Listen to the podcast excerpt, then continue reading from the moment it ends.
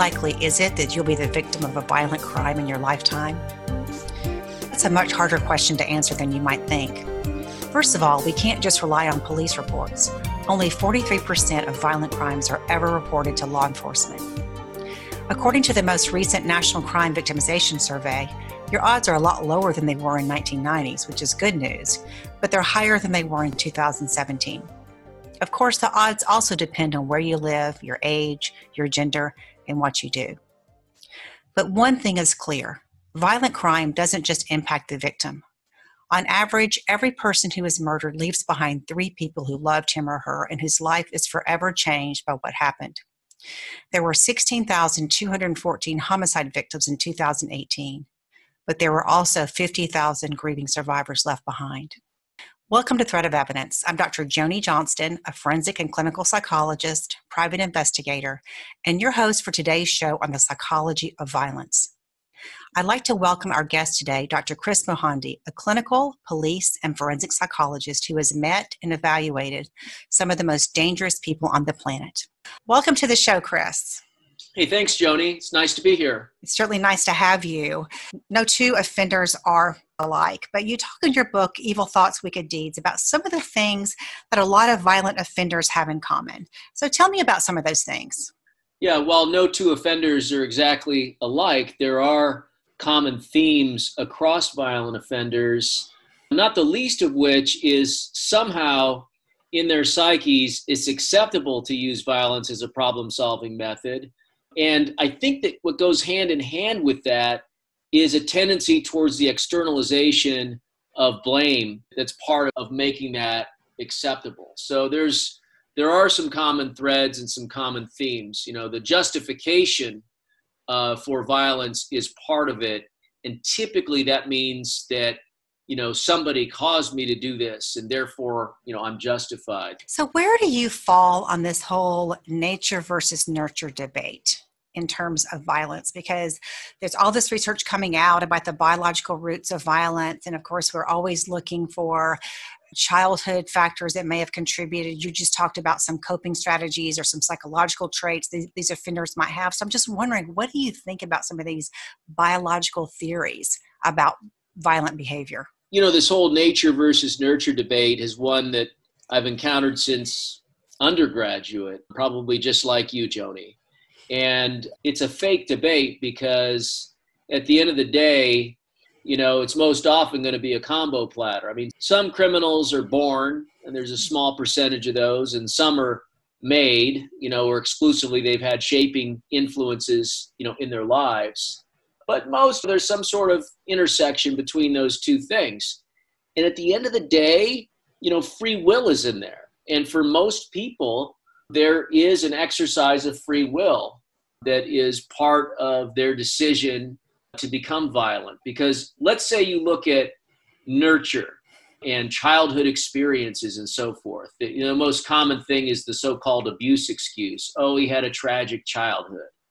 Certainly, there are terrible childhoods that people experience, but most people transcend those. Like, if you were to look at the data as to how many people have been physically abused, emotionally abused, degraded, it's horrific, you know, how commonplace that is relative to our population.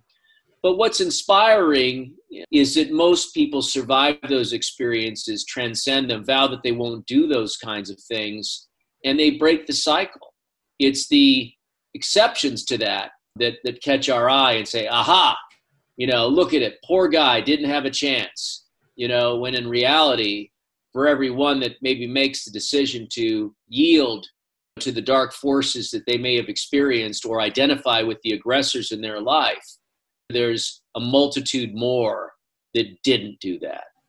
Two parts of that are really interesting to me. One is it does seem like it almost creates a perfect storm for some individuals, and particularly we're talking about serial offenders or serial killers, because you're absolutely right. For everybody who's had a horrendous childhood experience, there are plenty of people who've overcome that and even use that experience to help other people and to right. try to try to advocate for people for this never to happen to them. And then you find people like a serial killer Samuel Little, who certainly started out kind of behind the eight ball, and yet there are people who've had a worse life experience. And so so it is kind of heartening on the one hand that we do find so many people who are overcome these, but it's also frustrating because it's so difficult to pin down who yeah, I mean, are along, you know, who are those individuals who are not going to transcend that.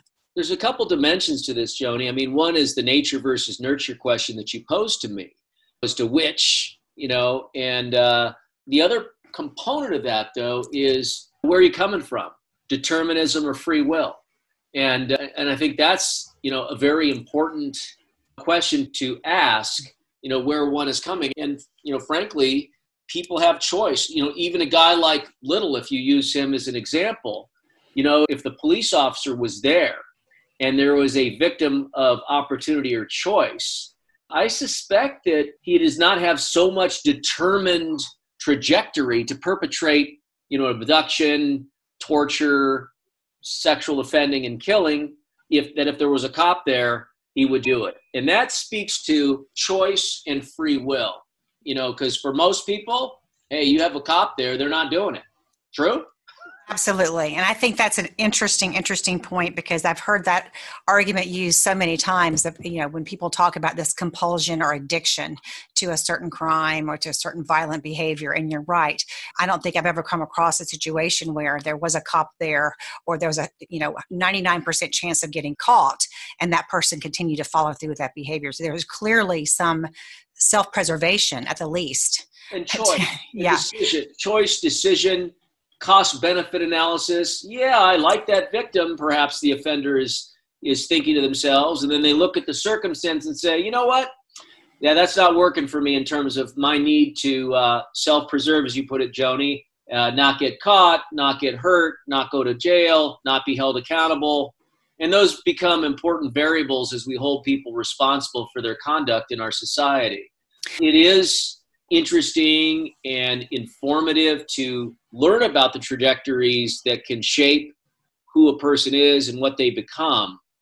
But to say that it's a determined destiny and fated, I don't know that I necessarily would fall into that camp because I, I've talked to a lot of these guys and they may see it that way. But at the end of the day, you know, there is choice and there's freedom and there's responsibility, whether you want to accept it or not. On the other hand, there's people like Herbert Mullen, you know, a guy that I interviewed uh, a number of years ago, killed 13 people in California over a number of months back in the 70s. And he's an, you know, an unusual type of serial killer that I'm sure you've come across, but he was absolutely delusional. I mean, he believed that if he didn't take human lives, that a cataclysmic earthquake would cause California or a significant portion of it uh, to fall into the ocean and that by sacrificing people when the voices would tell him to do so that that would stave off and prevent you know these cataclysmic events from occurring. So he had schizophrenia in all likelihood may have been induced by his mass quantities of lsd and other things he was doing you know back in the day but uh, make no mistake he he was delusional. At the same time despite you know being delusional and that this wasn't for joy or for um, the power or thrill of killing people. He still made decisions. He still took efforts to avoid being detected. He still was monitoring you know whether law enforcement was staying on top of it. So as you probably discussed in your earlier show in terms of the prongs for being held criminally uh, responsible you can still be delusional know what you're doing and know that it's wrong and take efforts to evade detection and know that other people see it as wrong, yet you know there's a mental illness of a significant proportion driving that behavior. And that would be herbert still many years after the homicides when i interviewed him he said you know you know things like telepathy and all this for all i know they don't exist. But that's a hypothesis. So even still years later he wasn't quite sure if it was real or Memorex. You know what I'm saying? Absolutely. And I definitely want to talk about the role of mental illness and violence in general. But I do want to ask you what are your thoughts in terms of are there ever mitigating factors that you think should be considered? And I'm For not what? talking I'm not talking about mental illness per se. I'm talking more about life experiences or early childhood trauma or whatever. For example, in the penalty phase of a trial or even in terms of arguing for a lesser uh, charge those are factors that are provided to jurors in consideration. And experts like you and experts like me will come in and we will identify those factors that may exist so that the jury can make that decision. The problem I see is that when experts become too partisan and they highlight one side and then completely ignore the other, and that might be a case where I've seen like, oh, they talk about the poor, tragic childhood, but they're ignoring all the opportunities that the person just said screw it to as far as availing themselves of help. The fact that many other people that have had those issues have not yielded to those um, impulses or, or urges, and that the expert may have ignored the person's an antisocial personality or a psychopathic individual who's who enjoys hurting other people. So there can be some distortion, I think, that comes up when that information is gathered and presented. And thankfully, there's typically multiple experts that come in, and, and then the jury can kind of hear it and decide what's the balanced uh, or most accurate picture of the person. So I, I, hope I've answered your question, Joni. Yeah, you definitely have, and I think you make a lot of good points. Obviously, these some of these decisions are up to the jury or the judge to decide, and I do think that a good expert witness should be able to present facts fairly and balanced. Yeah. No matter what side is retaining him, both of us know that in reality, sometimes that isn't the case. No, that, it's, it's, you know, mean, it's amazing the stuff I'll see. Like, I'll see an expert coming in to do a so, so-called social history, and all they're doing is gathering stuff to highlight one particular thread when they have the ability to gather other information that really helps form a more complete picture of the person. Mm-hmm. And that can happen both ways. I interviewed the Grim Sleeper and, and another serial killer in LA. I've interviewed a, a, a number of these guys. And there really wasn't anything too bad in that case in terms of background information or whatever. I testified about, you know, what was going on with him and the personality issues that you can glean from behavior and history. And then a guy like Joe Paul Franklin, who I talk about in, in Evil Thoughts, Wicked Deeds, I interviewed. Uh, he's no longer alive. He was sentenced to death for some of his crimes. He's the guy that he killed like I think 23 people over several years. He's the one that wounded and paralyzed Larry Flynt, and he was a racially motivated. You know, I call him a racist serial assassin. He meets the definition of serial killer, although he objected to the term. He preferred the term multiple slayer because, in his mind, a serial killer is more sexually motivated, like the Ted Bundys. Those were his words. And uh, he had some challenges growing up. I think there may have been some abuse and that kind of thing. But he's the one that gravitated towards hate and he's the one that gravitated towards the Ku Klux Klan. At some point, he embraced ideas and he became a violent true believer. And, and you know what?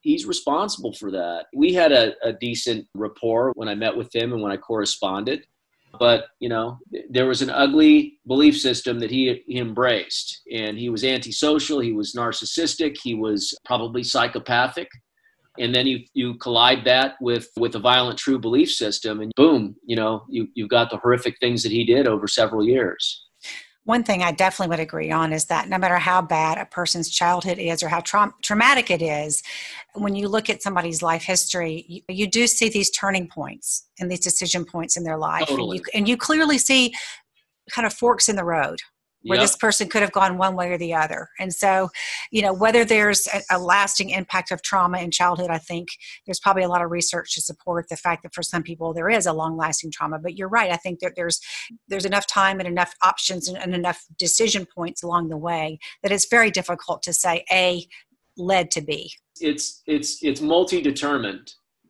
How do you account for the fact that the vast majority of people who have these experiences don't kill people, don't torture people, don't rape people, don't don't exploit and hurt people. Does it relate to that person's trajectory? It might, um, but there's usually other variables that go there. Like one of the common themes that I talk about in terms of some of your more organized offenders that we see across many offenders, and I'm sure you've seen it too, Joni, is the is the thirst for omnipotent power and control over over life and death over other people and that unhealthy relationship or coveting of of the desire for power over others and uh, it, it's it's really an interesting kind of, of, of hunger, yearning, if you will, that, that, that is another connective tissue to many of the more egregious crimes that we see.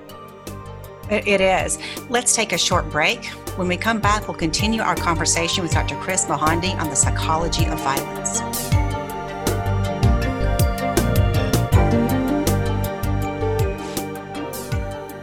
Did you know the average person spends 26 years of their life sleeping? The real troubling statistic is that we spend seven years of our life trying to get to sleep, struggling with racing minds, tossing and turning. If you're one of the millions of Americans who need better quality sleep, the time to change is now. Sleep is proven to extend our lifespan, protect against terrible diseases like cancer, heart disease, and dementia, make us more attractive and thinner, feel calmer and happier, and boost energy levels, memory, and performance. Until now, most sleep supplements haven't worked, but a new, easy to swallow sleep gel, invented by the leading nutrition company Healthy Cell, is designed to support all four stages of human sleep to help you fall asleep, stay asleep, sleep deep, and wake up refreshed. It's called REM Sleep. To get a free two-night supply of REM sleep, visit healthycell.com slash sleep. That's healthy, C-E-L-L dot com slash sleep.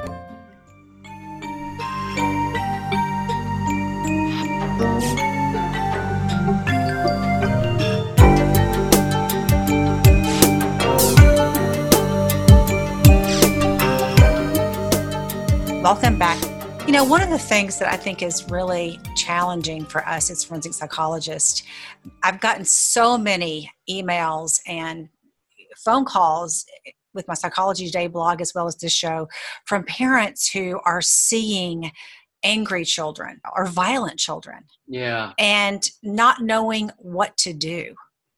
And I just wondered, you know, what your thoughts are. That certainly is a potential point in time where if there are these kids who are showing clear signs of uncontrolled anger or violence in school or at home where that ought to be a, a point to intervene to see if we can at least stop that you know trajectory. I think um, you're right on the money with that. I think that you know the earlier we can recognize a potentially unfolding trajectory and get effective treatment to somebody. And, and you know what? When I say treatment, I'm using it in the loosest possible intent because I have another book that I wrote years and years ago on school violence. And I, I talk in there, and I still do this day, that you know just having one person that cares about you and gets you, that's kind of a healthy sounding board, can make all the difference in the world. And that's not always a therapist, man. It might be a pastor, it might be an older brother or sister, it might just be somebody that you have eh, you as the as the child or the teen has declared i trust you. You're my go-to person. And it just takes one of those for a person that might be you know having some problems that, that, that shows that kind of, of love but is in the context of that of what i define as a form of love it is not going to sugarcoat things and just say dude you need to that's wrong what you're doing. You know like that's not okay here's how you should maybe think about it. And if it's the right person that you got a rapport with and that you trust and you respect, there's a malleability at certain points in people's lives. And it's not always youth, you know, it's it's like moments, you know, turning points. And so for the parent or caregiver that's seeing this, sooner is better. Effective has a lot of different definitions, not always defined by a profession and uh, not all anger is the same. I mean, like you could have a person manifesting anger, kicking their door in their room, slamming a door. Yeah, I mean, probably most people have done that. But then there's kids that are doing stuff that's like you know, kind of diabolical. you know, like getting other people to hurt other people or, you know, super sneaky stuff that's that's kind of different than the normal sneaky stuff kids do. Like, you know, I got a kid and he's gets into the cupboard and he gets into the sweets or something. I mean, most kids do that. I did that. you probably did it, Joni. I mean, yeah, I, I did. I confess. I confess. I wanted a cookie. Give me a cookie. Okay, well, that's a little different than yeah. I was over at my friend's house and I decided to take you know a gun.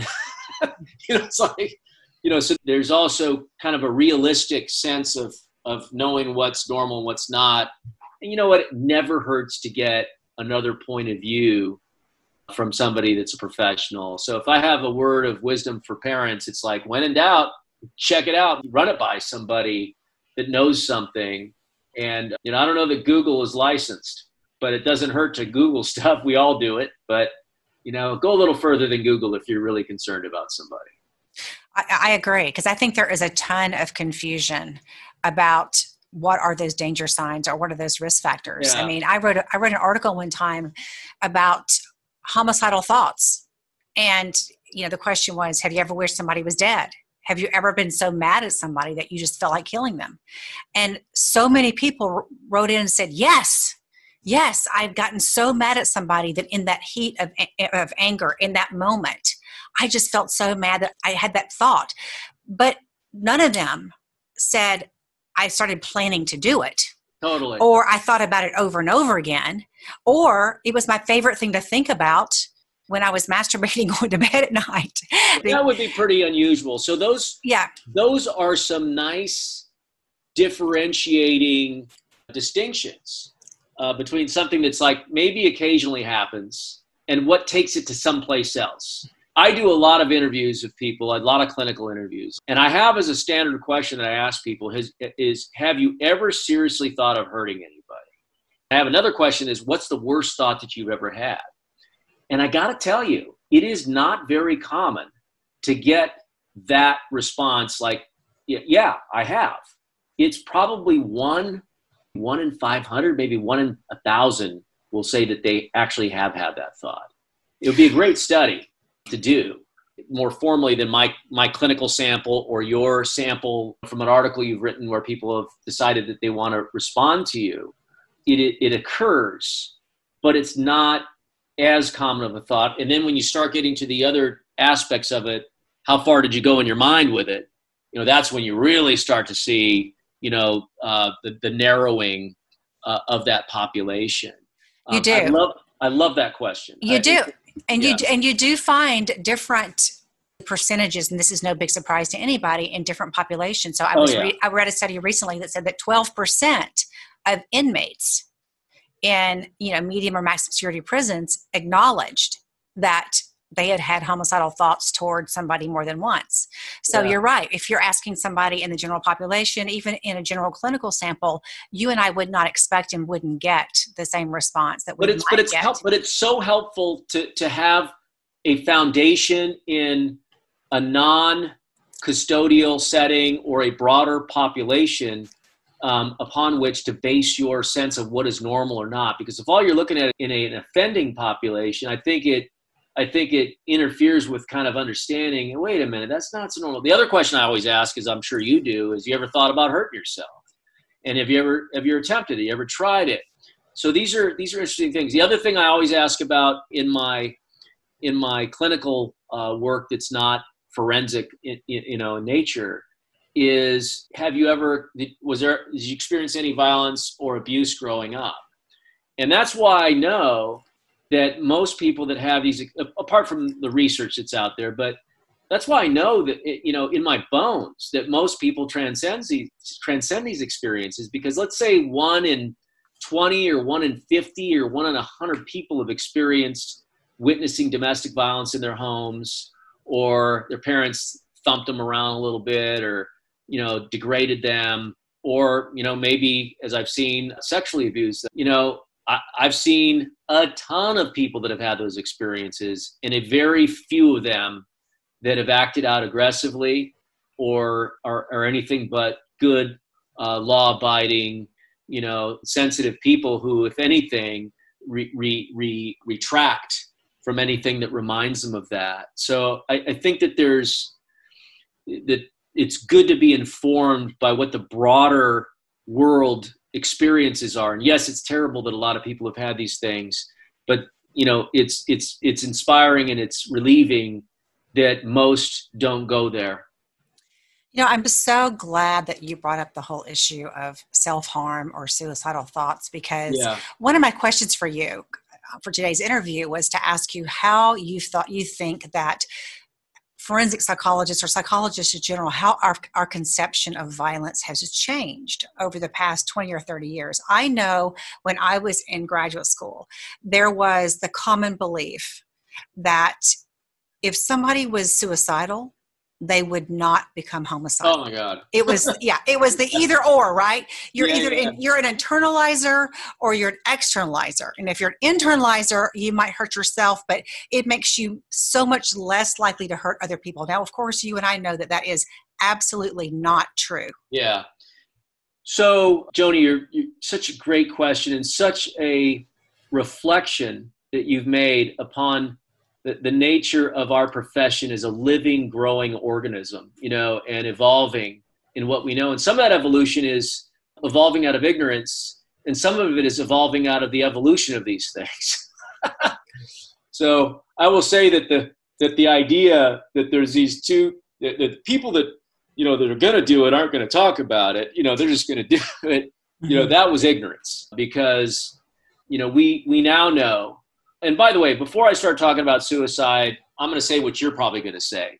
Um, i'm going to beat you to the punch.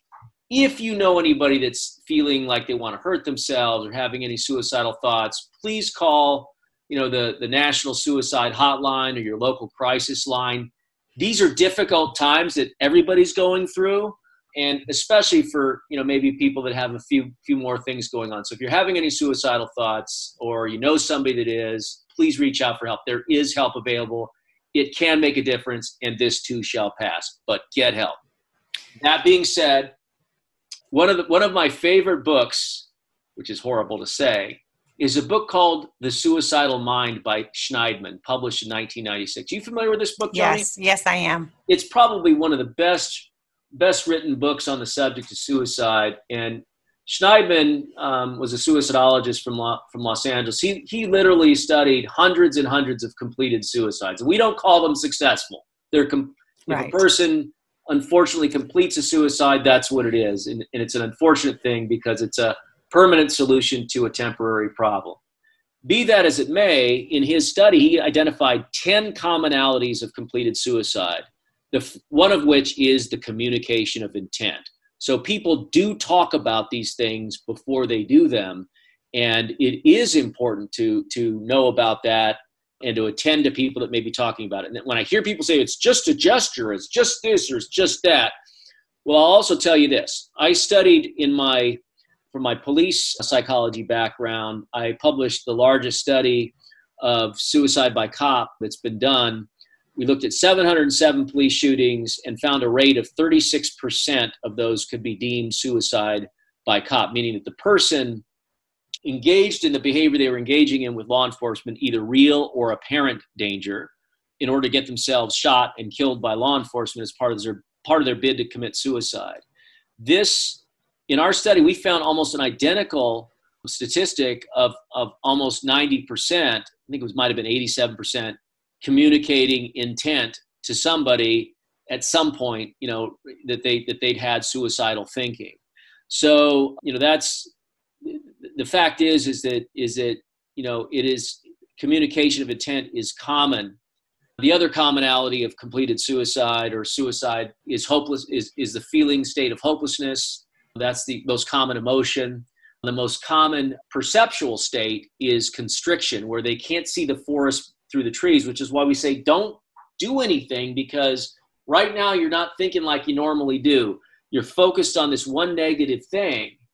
And when you're feeling better after you've gotten some help, because there is help out there, you'll be able to see the forest through the trees again. And so that cognitive state of constriction will will relieve, you know, will be relieved. So those are a few of the commonalities and what we what we know about, you know, about suicide.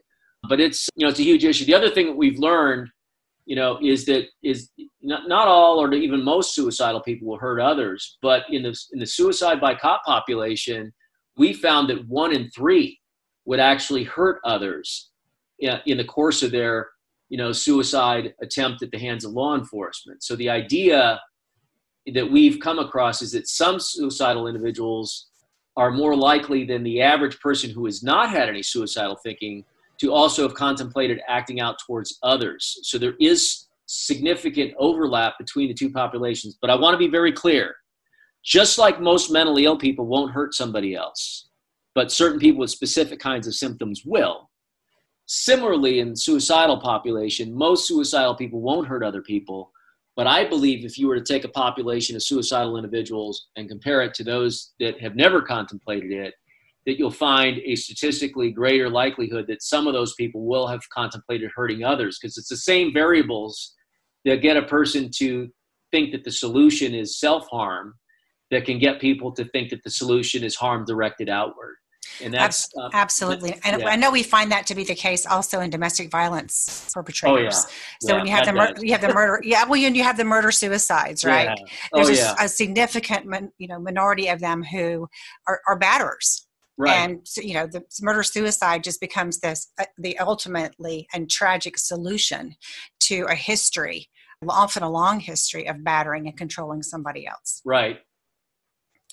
Um, there, I had so many different thoughts when you were talking. I'm not even sure which way to go. But I, you mentioned what tough tough times that we're living in, and I wanted to ask you what your thoughts are about how the quarantine or stay at home orders and close proximity is affecting violence right now. Well, um, I think you've already had a show about that. That there's been an uptick uh, in DV and child abuse and other forms of violence where people are in close proximity just because situations that were bad aren't going to get any better by putting those people together with with no you know ability to go out you know without drawing a lot of attention to yourself. So there's there's like it's more of a so, so you've got the confinement with a potential abuser because the abusers aren't changing who they are.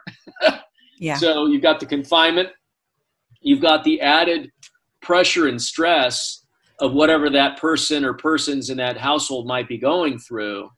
And then you have then you have a number of agencies that aren't being you know as responsive to like child abuse for example. Like i know in some jurisdictions i won't mention them but they're not taking on any new child abuse cases um, under the current covid-19 conditions. So what, what does that mean?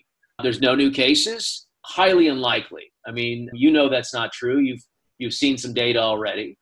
So I think that this situation that we're in, for the people that already have bad constellations of variables in their households in the in the in the form of a person or persons that are aggressive and that resolve their problems through aggression. You have controlling DV types that are using this as yet another vehicle of of subjecting their people in their household to even more egregious abuse. You know, we're going to see we're going to see all that stuff coming out of the woodwork. It's already starting to come out out of the woodwork, and that's the downside of it. The upside of it is that you know what America in particular and a lot of other places I think we're going too fast. And a lot of us were losing touch with what's really important and we're running from one activity to the next. I've got a teenager, and from day one, you know, this generation has been pushed and you know accelerated. Do this, take this language course, join the club sports, do this, do that. And one of the the positive things to come out of this thing is for many people is the first time you know families got to stay home. They're getting along. They're enjoying time as a family. They're slowing down they're maybe seeing greater priorities. And so it doesn't have to, my point is, Joni, it doesn't have to be all negative. I've been hearing from a lot of people that, you know, apart from the, you know, the people that are suffering economically and especially those that are suffering from physical issues and, and loss, that there are a number of positives that one can extract from this experience in terms of reestablishing priorities and maybe keeping a few of the things for after this hopefully you know starts to dissipate. Well certainly given us all some breathing room to evaluate our priorities. Oh. We're going to take another quick break. When we come back, we'll continue our conversation with Dr. Kris Mohandie on the psychology of violence.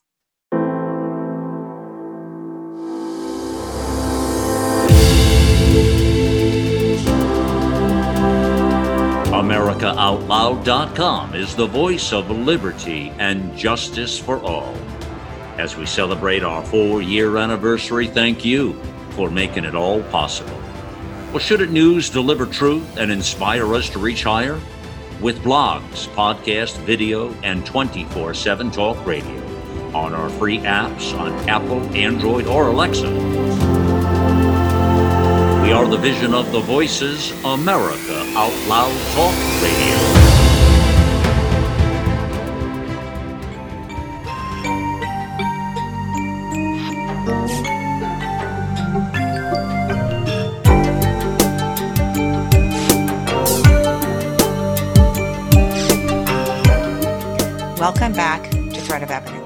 I did want to shift gears a little bit because you had talked earlier about suicide, and you and I both are familiar with the suicide literature in terms of people tend to talk about it before they do it, and Right. they tend to experience some certain cognitive and emotional symptoms Right. um, that are temporary but can be perceived as permanent, and that can be, you know, make it more likely for that person taking action.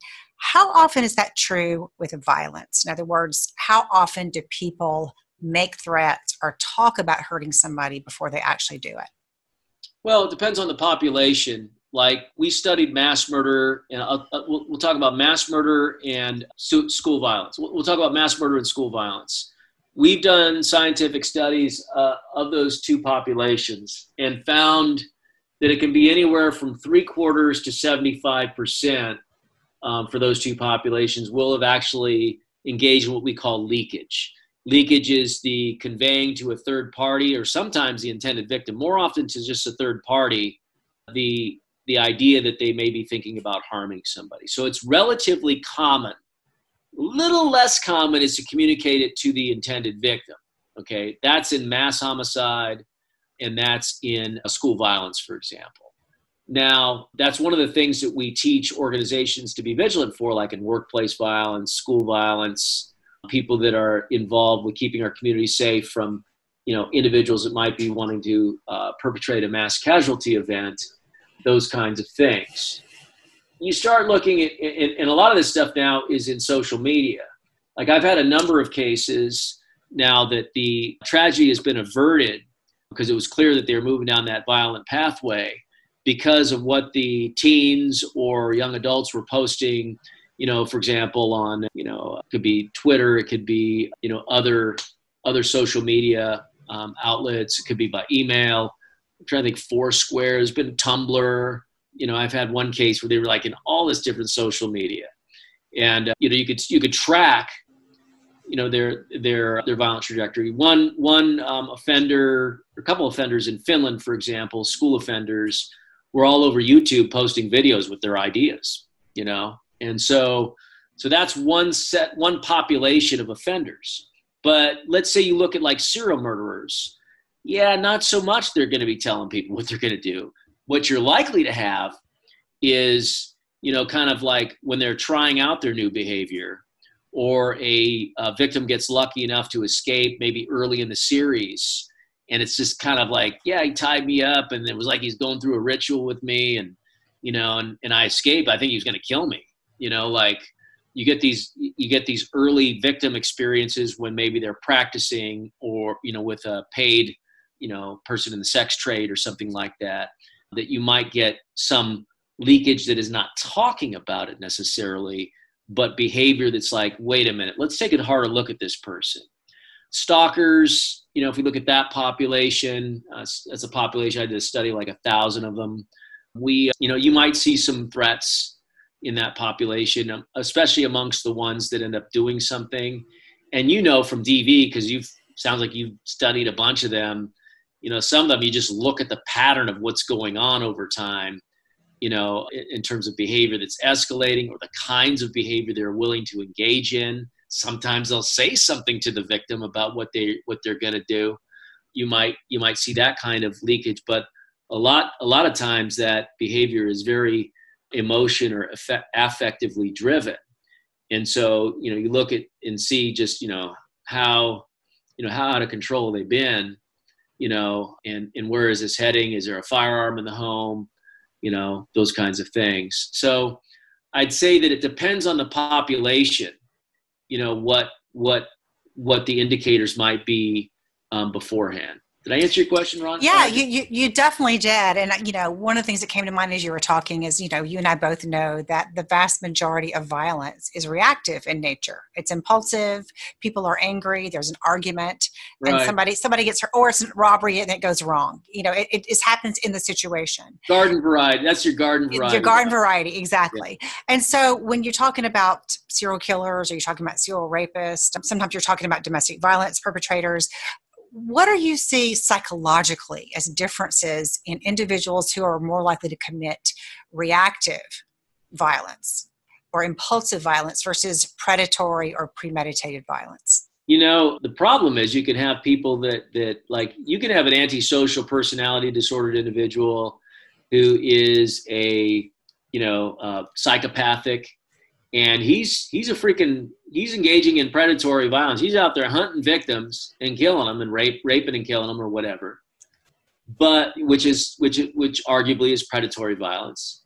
And then you know that could be the same dude that's in a bar and somebody's talking shit to him, and uh, and and next thing you know he's kicking their ass. it's like you know so yeah. I don't know that you can have in this you know a given individual can engage in both types of behavior Absolutely, um, at, absolutely. At different absolutely. points. So, so you know, yeah. So I, I don't, I don't, I don't know that there's going to necessarily be, be like one person that's more likely to be engaging in predatory violence, and another person is more likely to engage in affective violence. The distinction that you know my my colleague and friend Dr. Reid Meloy created and published and, and, and talks about. You know, you can have a person that engages in both, and you have to look at the circumstances of a particular episode of violence to determine what it actually is. That being said, you know, if you have a very impulsive person who is, you know, very emotionally reactive as a,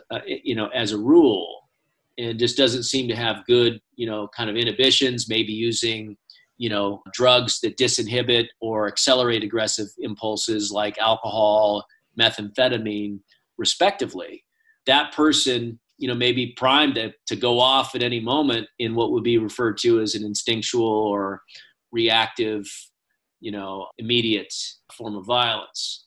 But that same individual can become locked on to somebody else and say you know what?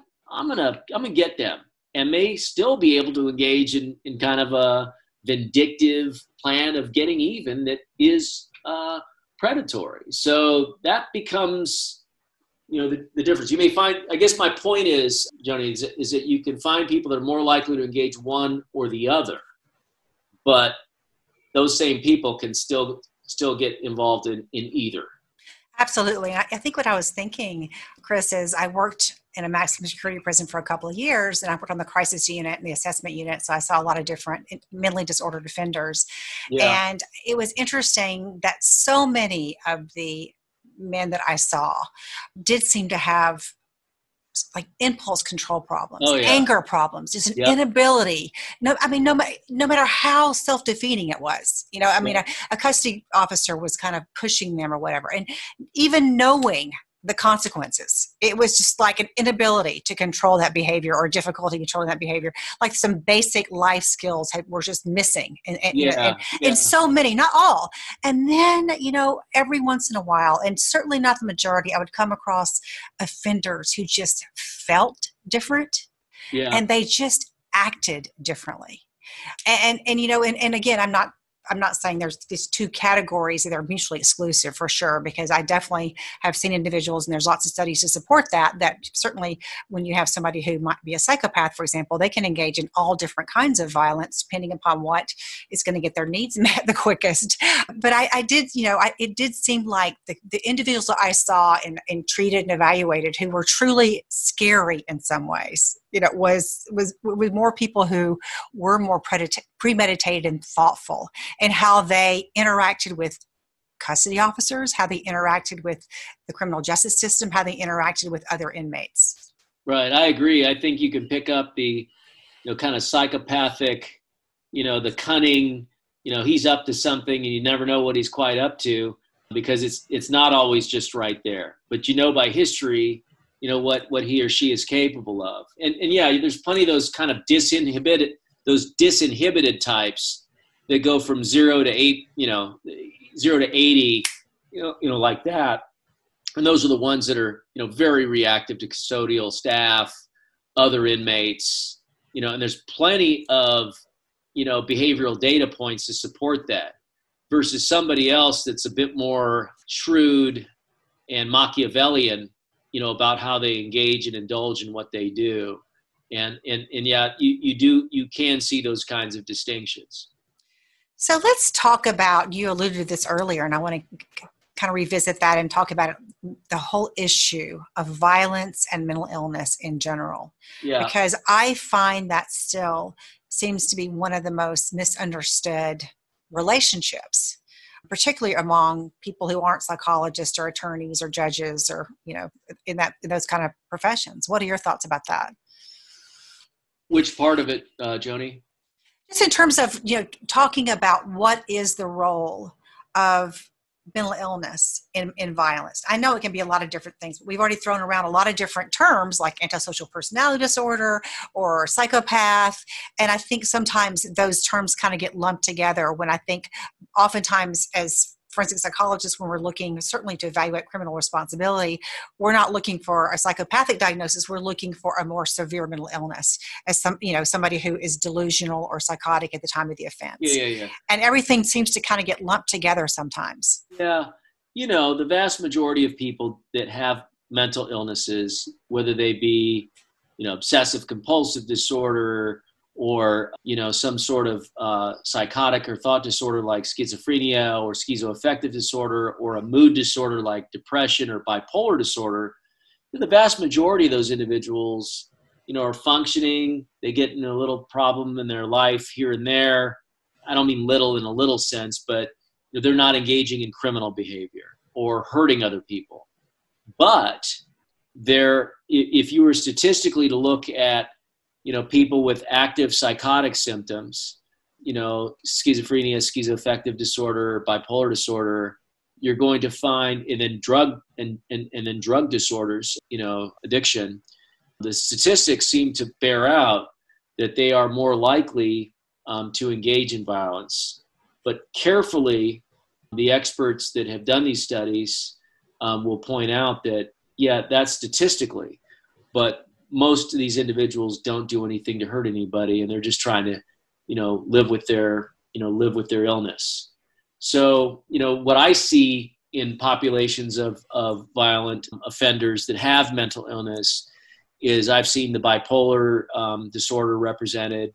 I've seen a schizoaffective disorder represented schizophrenia and, and it's not just it, it's not as a whole where you where i've seen it you know relevant is like in Herbert Mullins' case, the guy that killed 13 people, where you have a delusion that that that mandates you know people's lives to be taken to avert some harm or because you feel mistakenly that you're being mistreated and, and going to be harmed.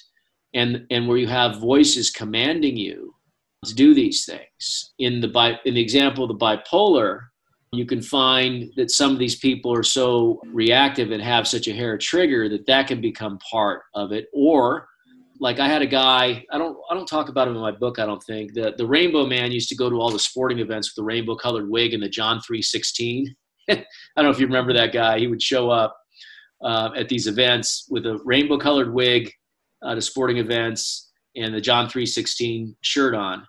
And he he believed the end of the world was coming and that it was, was his job to draw attention to that. And that's why he would show up at all these sporting events. Well, when his mental illness became worse, he was very bipolar, exacerbated by his chronic marijuana use.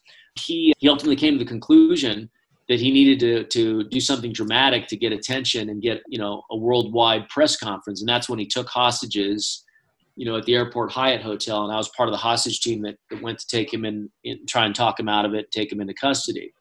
But you had a delusion where he felt like he was he was trying to save people and that the violence was a necessity. Another case was Damacio Torres, who went into the crowded emergency room at USC Hospital and shot three doctors. You probably remember that case. Mm-hmm. And then he took and he took hostages in the emergency room. Uh, fortunately, nobody was uh, killed. I don't think not not that day. I don't think anybody's died yet.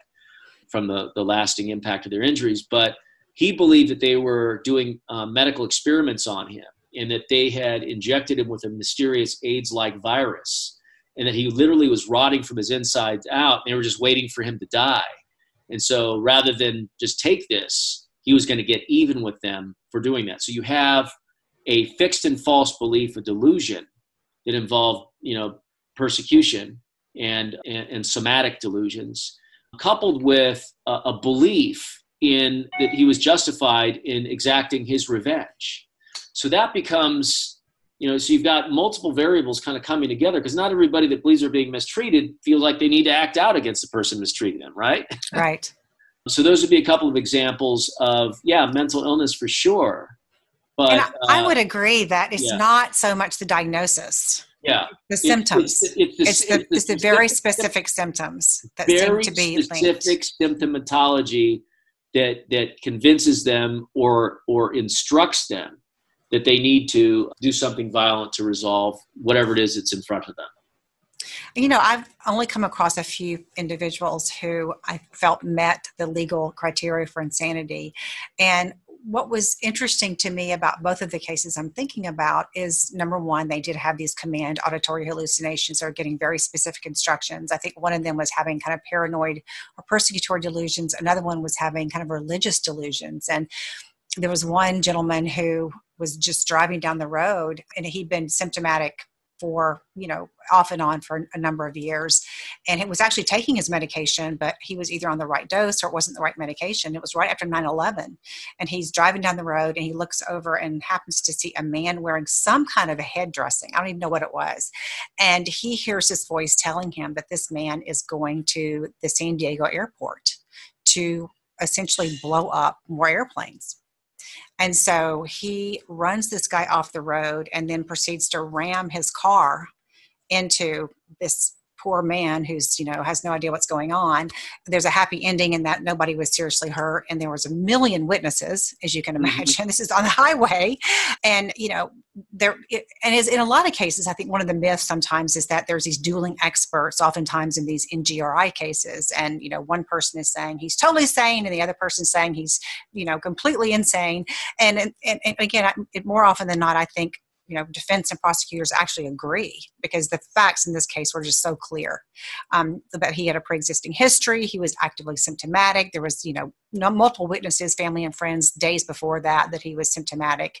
And there's a situation and what, what, what interested me in that case and not so much that case but the other case is that this gentleman who did end up acting violently is seemingly as a direct result of his psychotic symptoms had done so many things to try to avoid acting aggressively. He had gone to the police, he had written letters. He, you know, in other words, you know, it almost surprised me that it hadn't happened before that. But I think he in his mind thought this was a last resort. So he had done all these other things in his mind to attempt to prevent this horrible event that was going to happen. So Right. some so sometimes I've I've had the impression in evaluating people who have been actively psychotic and had some of these delusions or command auditory hallucinations. Oftentimes, I've almost I've, I've admired the fact that even when they're having these really serious symptoms and scary symptoms, how oftentimes they creatively try to avoid acting violently and that, that you know it can come after they've done all these other things to try to to, you know try to get it resolved other ways Right. Totally. Totally. well we are almost out of time but i just wanted to just ask you as i do everybody just in terms of looking at violence one thing we didn't talk about that i do want to just touch on before we end up is we talked about the you know the quarantine and the potential escalation in at least interpersonal violence. I don't know how familiar you are Kris with some of the decisions or the quandary about letting out inmates as a result of that Oh, yeah. and there's been all kinds of media coverage and Here comes the crime wave. you know well what was interesting about that is i you know I can see both sides of it and i was reading a bunch of things and then i actually came across a list of uh, rikers island inmates who were getting ready to be let out and i was reading through this list and i was absolutely shocked that a woman that I had read and written extensively about, and this was somebody who had engaged in attempted murder, very premeditated, and as it turns out, is also charged with a murder in Russia. and kind of escaped over here under false pretenses was on that list. And several prosecutors in New York wrote letters and you know she was taken off the list and there there was a whole outcry about Gary the Ridgway the what who was he the the um I'm kind of blanking here. Green River. The Green River Killer, exactly, was quote almost let out. So I'm just, Yeah. I mean, what this is an unprecedented situation, and from a violence risk assessment perspective, what guidelines do you think they should be using in terms of letting individuals out? Better. yeah, yeah, They should be using better guidelines. Uh, you know, just because somebody's convicted of one crime, like a particular designation, they really need to look a little, you know, a little deeper because a lot of times there's pleadings, as you know, and so they've pled from something else, and what they're convicted of may read as a nonviolent crime, but it's but it was a violent crime. They just happened to plead into something else. So I think they need to be more mindful of that. Like in California, there's, as you know, some of the things that have been considered a nonviolent crime are stalking, and we know there's a lot of violence that goes on in stalking. Having sexual offending on a, a non-conscious person has been considered a nonviolent offense, according to, to, to uh, I think our former governor, as they as they sought to let people out. So I think they need to tighten up their definitions of it, and I think they need to look a little harder at you know do a, a more thoughtful assessment of what that person's done, what they've, you know, what what they what their their, their history really is, what their history of the institution was, and what they're going to do when they get out. Because are we just kicking them loose into nothing so that they have to reoffend potentially because there's no support structure? So there's a lot of there's a lot of things that need to be done to make sure it's going to minimize the the uh, the crime wave, which is probably coming.